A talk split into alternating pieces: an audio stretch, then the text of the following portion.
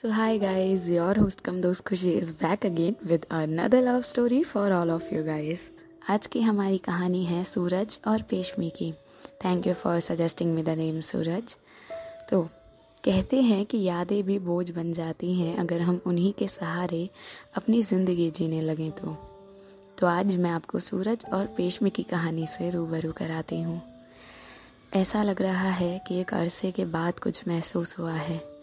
ये कहते हुए पेशमी की आँखों से आँसू टपकने लगते हैं। यादों के बोझ से भरा हुआ उसका दिल कुछ तो महसूस कर रहा था।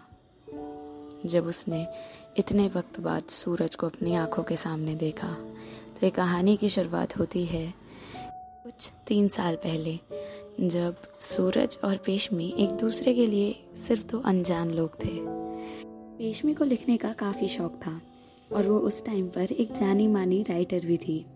तो दोनों ये दिल्ली में एक फेस्ट ऑर्गेनाइज हुआ था, जिसमें पेशमी को अपनी बुक के लॉन्च के लिए जाना था और सूरज वहाँ पे अपने एक फ्रेंड के साथ आया हुआ था। दिसंबर के जाड़ों की ये बात है, जब रात में ठिठुरती हुई सर्दी थी। जो भी मेन गेस्ट वहाँ पर उस दिन आए थे, उन सबको एक ही होटल में ठहराने के लिए इंतज़ाम किया गया था। सूरज और पेशमी भी एक ही होटल में ठहरे हुए थे। सात दिन के लिए ये फेस्ट चलने वाला था और सब लोग यहाँ पर अपने इन्जॉय भी कर रहे थे और फेस्ट को भी इंजॉय कर रहे थे। सब लोग घूम रहे थे आसपास की जगहों पर। तो सूरज और उसके फ्रेंड ने एक जगह पर जाने का डिसाइड किया और पेशमी क्योंकि वहाँ अकेली आई थी तो वो अपना सोलो इन्जॉय कर रही थी। थोड़ी देर बाद सूरज और उसके फ्रेंड ने देखा कि पेशमी काफ़ी सैड एक शॉपकीपर से बात कर कर वहाँ से जा रही थी और वो काफ़ी सैड लग रही थी। उसके जाने के बाद सूरज ने अपने फ्रेंड को कुछ बोला और वो वहाँ से जाकर उस शॉपकीपर के पास गया और उससे वो बात पूछी कि पेश में इतना सैड क्यों थे? तो उन्होंने बताया कि उन्हें एक झुमका चाहिए था, लेकिन वो शायद उसे अफोर्ड नहीं कर पा रही थी। इस बात को सुनकर सूरज ने वो झुमके तो उससे खरीद लिए, लेकिन अब वो सोचने लगा कि उनको पेशमी तक कैसे पहुँचाया जाए। सूरज सेकेंड डे पर फेस्ट के जब पेशमी सब लोगों से बात कर रही थी तो उसके पास गया और उसे जाकर बोला कि, मैम, मैं आपका बहुत बड़ा फ़ैन हूँ। मैंने आपकी बुक पढ़ी और मुझे बहुत पसंद आई और मैं आपके लिए गिफ्ट में ये कुछ गिफ्ट लेकर आया हूँ। आप प्लीज़ इसे एक्सेप्ट कर लीजिए, मना मत कीजिएगा। पेशमी ने मना किया, काफ़ी मना किया, लेकिन सूरज तो अपनी हट पर था। उसने सोचा कि वो लड़की झुमकों के लिए सैड थी तो क्यों ना उसे खुश कर दिया जाए।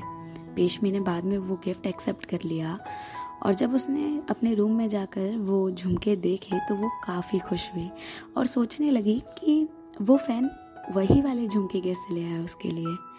तो अगले दिन वो उसी सेलर के पास गई और उन्होंने उससे पूछा कि ये झुमके आपसे कौन लेकर गया? तो उन्होंने बताया कि आपके बाद ही एक लड़के आए थे और वो ये झुमके मुझसे लेकर चले गए। पेशमी को समझ में ही नहीं आया, लेकिन बात आई गई हो गई। फेस्ट के चौथे दिन पर जब उसने वापस से सूरज को देखा तो उसके पास गई और उससे बोली और उसने उसे एक शायरी बोली, जिसका जवाब उसके पास था नहीं। तो सूरज ने बोला कि ये तो मुझे नहीं आती। तो पेशमी ने बोला तो फिर तुमने झूठ क्यों बोला कि तुमने मेरी बुक पढ़ ली थी? ये तो बुक के फ़र्स्ट पेज पर ही था। अब सूरज के पास झूठ अपना छुपाने के लिए कुछ बचा नहीं था। तो उसने सारी बात उसे सच सच कह दी। और पेशमी ने वो झुमके उसे लाकर वापस करना चाहा तो सूरज ने कहा कि कोई बात नहीं है। अब मैं आपका फ़ैन तो नहीं सही, लेकिन अब फ्रेंड्स तो बन सकते हैं हम लोग। तो पेशमी ने कहा फ्रेंड्स बन सकते हैं, लेकिन ये झुमके मैं नहीं रख सकती। और वो झुमके उसने सूरज को वापस कर दिए।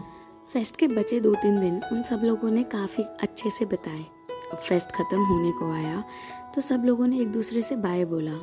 वहीं सूरज और पेशमी ने भी एक दूसरे को बाय बोला। और दोनों निकल पड़े अपने अपने रास्ते।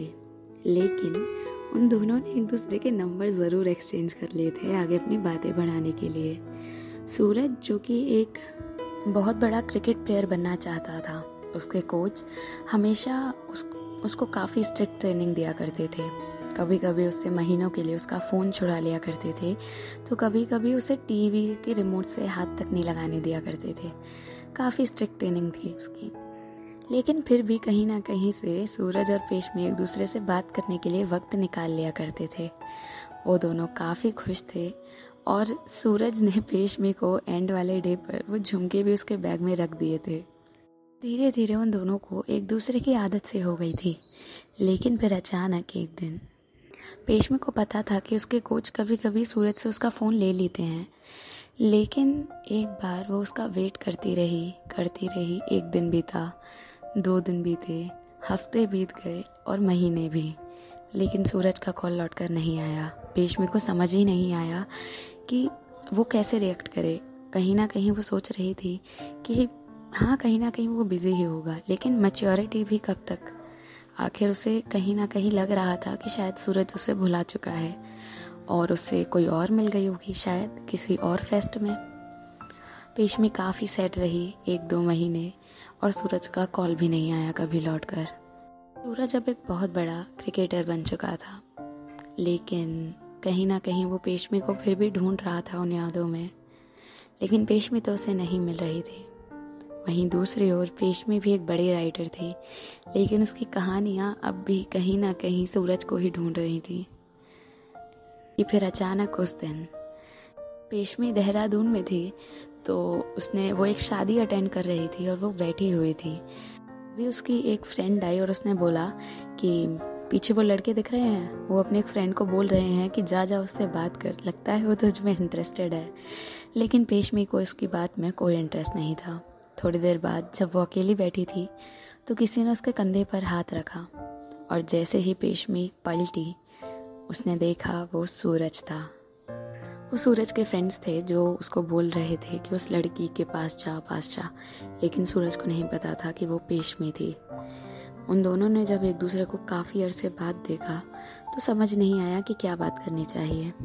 पेशमी को सूरज को देखते ही उसकी आँखों से आँसू टपकने लगते हैं और उसके दिल की वो जो यादें थी, वो ताज़ा हो गई थी। वो वहाँ से गुस्से में चली जाती है। सूरज को बुरा तो लगा था तो वो भी उसके पीछे पीछे जाता है, लेकिन तब तक पेशमी वहाँ से जा चुकी थी।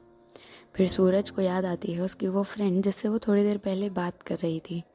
वो उस लड़की के पास जाता है और उससे मिन्नतें करता है कि एक बार उसे वो पेशमी से मिलवा दे।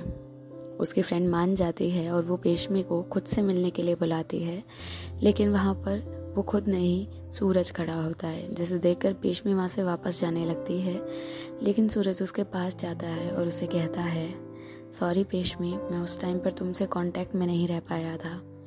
मेरे कोच ने मेरा फ़ोन ले लिया था। उन्होंने मुझे किसी से भी बात करने के लिए मना कर दिया था। और बाद में मुझे पता चला था कि तुम्हारा नंबर चेंज हो गया है। मैंने काफ़ी ट्राई किया लोगों से पूछने का, लेकिन मैं कहीं से तुम्हारा नंबर अरेंज नहीं कर पाया। उस दिन से लेके आज तक मैं तुम्हें ढूंढ रहा था। लेकिन तुम मुझे मिली भी तो कहाँ?